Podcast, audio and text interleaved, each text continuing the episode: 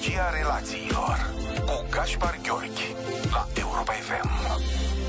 Bună seara și bine v-am regăsit! În ediția de astăzi vom aborda un subiect care îi privește în special pe aceia care se află în căutarea unui partener. Însă am convingerea că informațiile vor fi utile și acelora care deja sunt într-o relație de cuplu, deoarece tema acestei serii e cum să-ți alegi partenerul de viață. Unele analize din sfera psihologiei ne arată că rolul de partener de cuplu e al doilea cel mai stresant rol pe care îl jucăm în viața noastră după cel de părinte, care se află pe primul loc. Prin urmare, e important ca alegerea partenerului să nu fie lăsată la voia întâmplării și să ne informăm cu privire la acest proces în adevăratul sens al cuvântului. Atunci când vine vorba despre alegerea partenerului, mintea celor mai mulți dintre noi își imaginează că procesul în sine e despre celălalt, despre omul pe care îl așteptăm în viața noastră. Însă psihologia relațiilor ne atrage atenția asupra faptului că povestea e despre noi. Alegerea partenerului este o călătorie spre cunoașterea și dezvoltarea personală. Mai exact, procesul ne ajută să aflăm mai multe lucruri despre cine suntem, despre trecutul nostru și despre felul în care vrem să trăim și abia ulterior despre omul care ne-ar putea fi însoțitor pe traseul vieții. În sine, procesul este compus din trei etape. Evaluarea prezentului, evaluarea trecutului și crearea unei legături. Dacă ne-am afla acum în cabinetul unui psihoterapeut, având ca obiectiv principal găsirea unui partener, sunt șanse foarte mari ca terapeutul să ne adreseze următoarele întrebări.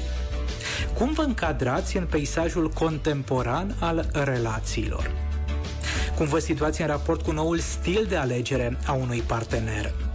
Care e primul gând care vă trece prin minte când vine vorba despre alegerea unui partener? De altfel, dacă sunteți în acest proces, ar fi un exercițiu foarte bun să răspundeți la aceste întrebări și să vedeți ce spun răspunsurile despre dumneavoastră. Așa cum e important de știut că, indiferent de vârstă, de nivelul de educație sau experiența de viață, nu e nicio rușine în a fi singur. Subliniez asta deoarece adesea aud în cabinetul meu de psihoterapie oameni care îmi spun că au impresia că ceva e în neregulă cu ei, ori că ar avea o defecțiune din cauza faptului că sunt singuri. Ei bine, realitatea ne arată că, la nivel global, există milioane de oameni care sunt în procesul de căutare a unui partener. Oameni care, la fel ca noi toți, au luat decizii mai mult sau mai puțin bune, care din vari motive au ales să încheie o relație disfuncțională, care nu au avut niciodată o relație împlinitoare sau care abia acum au pornit pe acest drum. Prin urmare, nu e loc de critică, rușinare sau judecată de valoare, totul e despre un proces de creștere și de dezvoltare personală. Psihologia relațiilor cu Gaspar Gheorghi la Europa FM. Probabil că punctul de start în procesul de căutare al unui partener îl reprezintă nivelul nostru de pregătire și de deschidere.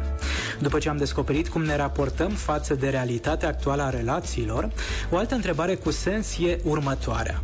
E acesta momentul potrivit pentru a căuta o relație serioasă?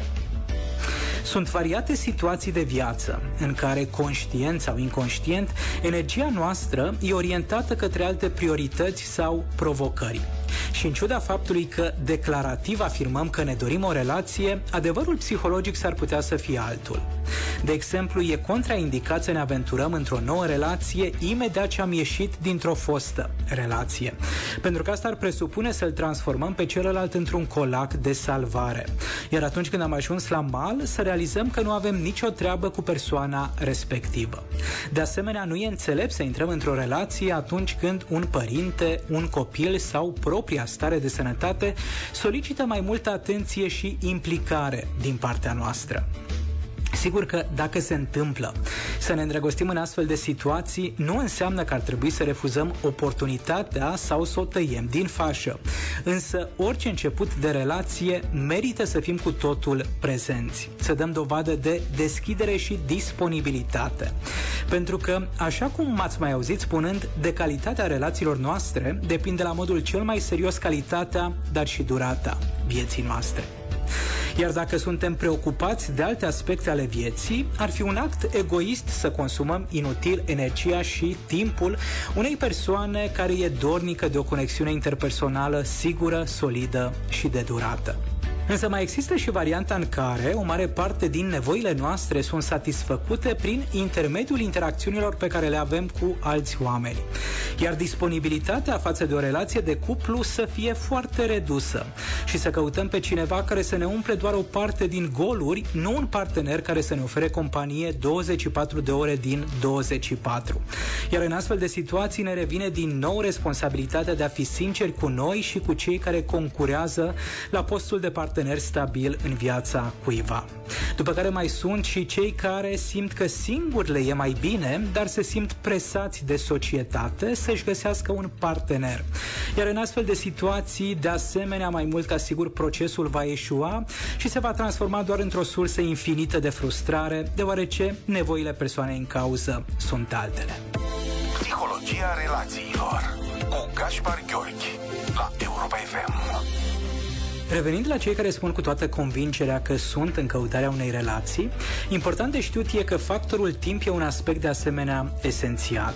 Posibilitățile moderne, datorită tehnologiei și din cauza pandemiei, ne îndeamnă să utilizăm întâlnirile online într-o primă fază. Iar asta poate presupune să alocăm cel puțin o oră pe zi procesului de căutare online a unui partener, care însumat la sfârșitul unei săptămâni poate reprezenta timpul unei zile de muncă. Iar odată ce compatibilitatea ne-a fost validată, noi știm că lucrurile se pot complica și mai mult, deoarece relația de cuplu cere timp, spațiu, energie și o cât mai mare flexibilitate psihologică pentru a ne ajusta și adapta la viața în doi. Într-o ședință de terapie avută anul trecut, una dintre clientele care vine la mine pentru psihoterapie m-a întrebat franc dacă eu chiar vreau să o ajut să-și găsească un partener sau mai degrabă vreau să o descurajez cu mesaje precum precum cele verbalizate anterior. Iar răspunsul meu a fost următorul. Nici vorbă. Eu sunt unul dintre cei mai mari susținători ai relațiilor. Tocmai de aceea știu ce implică o relație, iar intenția mea este să-i ajut și pe ceilalți să devină conștienți de faptul că o relație nu crește la întâmplare, nu se dezvoltă de la sine ca o buruiană. O relație sănătoasă cere să fie cultivată cu aceeași migală cu care îngrijim cel mai de preț bun din viața noastră. După asigurarea spațiului pentru o relație, urmează un alt element valoros tot din prima etapă și anume pregătirea emoțională. Iar emoția care poate crea cea mai mare provocare e frica. Indiferent că ne referim la frica de necunoscut, frica de a face o alegere greșită, la frica de a fi respins, abandonat sau de a nu fi ales. Pentru că atunci când vine vorba despre o relație, vorbim despre un dans care se poartă în doi. Așadar, merită să ne sondăm puțin și nivelul nivelul afectiv pentru a vedea care e emoția, starea sau trăirea pe care o simțim cu privire la procesul de alegere a unui partener.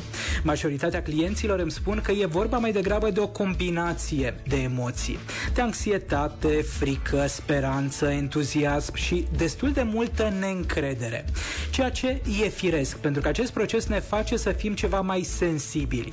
Iar dacă noi chiar vrem să avansăm în călătoria relațională, e nevoie să ne permitem curajul de a fi vulnerabili, de a ne aventura în necunoscut și de a rămâne curioși cu privire la ceea ce se întâmplă. Tot la capitolul pregătire emoțională avem de testat și nivelul de disponibilitate afectivă. Pentru că indiferent de cât timp a trecut de la ultima relație, dacă încă suntem afectați de acea despărțire sau dacă încă sperăm la o reîmpăcare, ne va fi foarte greu, dacă nu imposibil, să scriem o nouă poveste de iubire. Deseori oamenii mă întreabă după cât timp de la încheierea unei relații putem începe o nouă relație. Iar eu le spun că nu există o limită foarte clară de timp, chiar dacă unii psihologi sunt de părere că după o relație serioasă avem nevoie de aproximativ 2 ani de zile pentru a accepta pierderea și a vindeca daunele emoționale. Însă, psihologia relațiilor ne spune că testul final este dat de cum ne gândim la fostul partener. Dacă ne gândim la această persoană cu bunăvoință sau cel puțin fără ură și răutate, ci cu indiferență. Pentru că indiferența reprezintă adevăratul opus al iubirii. Psihologia relațiilor cu Gaspar Gheorghi la Europa FM. Până acum ne-am concentrat pe prima etapă din procesul de alegere a unui partener și anume pe evaluarea prezentului. Iar în continuare vom vorbi despre evaluarea trecutului. E foarte adevărat că majoritatea oamenilor, atunci când vine vorba despre alegerea partenerului, ar prefera să vorbească despre viitor. Însă psihologia relațiilor ne încurajează să nu sărim nicio etapă și să facem lucrurile cu o cât mai mare conștiinciozitate. Și de asemenea să îndrăznim să ne cunoaștem înainte de toate pe noi înșine. În acest punct al procesului îi ajut pe clienții cu care lucrez în terapie să-și descopere imagoul. Acesta este un termen împrumutat din limba latină și a fost introdus în lumea psihologiei de către americanul Harville Hendrix.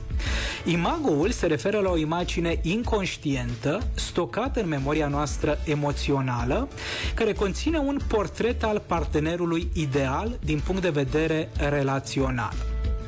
Ce e foarte important de știut e că acest partener ideal nu are nicio legătură cu partenerul perfect din fanteziile noastre conștiente.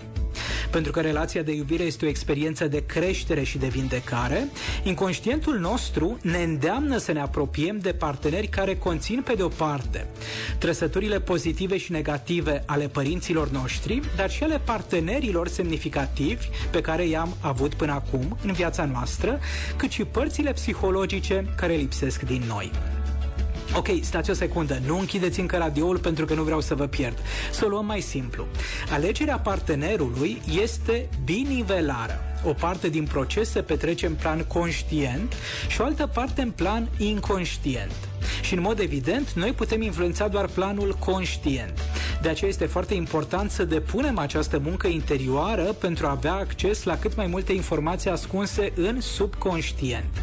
Iar pentru asta v-aș încuraja să facem un foarte scurt exercițiu, pentru care nu aveți nevoie decât de o coală de hârtie și de un creion sau poate să vă luați la îndemână telefonul mobil. Important este să notați numele a cel puțin 2, 3, 4 persoane care au avut un impact semnificativ asupra vieții dumneavoastră intime de la vârsta adultă. Adică gândiți-vă la 2-3 parteneri semnificativi. Notați numele acestor persoane și în dreptul fiecăruia dintre ei listați câte 5 calități și 5 defecte. 5 trăsături pozitive și 5 trăsături negative. După ce ați listat aceste calități și defecte, încercuiți acele trăsături care se regăsesc la mai multe persoane. Mai mult ca sigur, chiar dacă veți observa că sunt sinonime, o mare parte din trăsăturile identificate au fost prezente și la părinții sau îngrijitorii dumneavoastră în copilărie. Astfel, am identificat un tipar inconștient în baza căruia dumneavoastră vă îndrăgostiți sau mai exact vă alegeți partenerii de viață. De asemenea, tot pe aceeași școală de hârtie puteți nota și care sunt acele abilități, deprinderi sau însușiri pe care foștii parteneri le aveau, însă care lipseau din viața dumneavoastră. Iar în acest mod avem o imagine mai completă asupra procesului de alegere a unui partener. Pentru că, potrivit psihologiei relațiilor, atunci când vine vorba despre iubire, căutăm familiaritatea, ceea ce creierul nostru cunoaște cel mai bine, și anume acea iubire și afecțiune pe care am primit-o de la părinții, bunicii, îngrijitorii și partenerii de la vârsta adultă. Pentru noi, iubirea înseamnă ceea ce au fost dispuși oamenii semnificativi din viața noastră să ne ofere. Astfel, adesea ne putem trezi că în relațiile de cuplu de la vârsta adultă ne simțim după o vreme la fel ca în copilărie. Pentru că o relație de cuplu reprezintă modul cel mai înțelept prin care natura a ales să ne apropie de o persoană care în fapt e incompatibilă, dar alături de care noi putem crește și ne putem vindeca mare parte din rănile dobândite în copilărie copilărie. Mai multe astfel de exerciții despre descoperirea imagoului, dar și despre cum funcționează viața noastră inconștientă în ceea ce privește alegerea unui partener puteți găsi în uh, cartea mea Revoluția Iubirii, disponibilă cu reducere pe platforma pagina de psihologie.ro, dar și în cărțile scrise de Harville Hendrix, cum ar fi Împreună la bine și la greu, spațiul dintre noi sau primește iubirea pe care o dorești. Psihologia relațiilor cu Gaspar Gheorghi la Europa FM. Ajungem încetul cu încetul la ultima parte a procesului de alegere a unui partener și anume la crearea unei legături. Acum că ne-am conturat o imagine destul de clară despre cine suntem, ce vrem și ce nevoi avem, important e să vedem și ce mijloace de căutare utilizăm. Pentru că ideea e următoarea. Avem șanse mai mari să găsim ceea ce ne interesează dacă nu ne limităm posibilitățile. Cu alte cuvinte, dacă oferim o șansă și platformelor online de dating.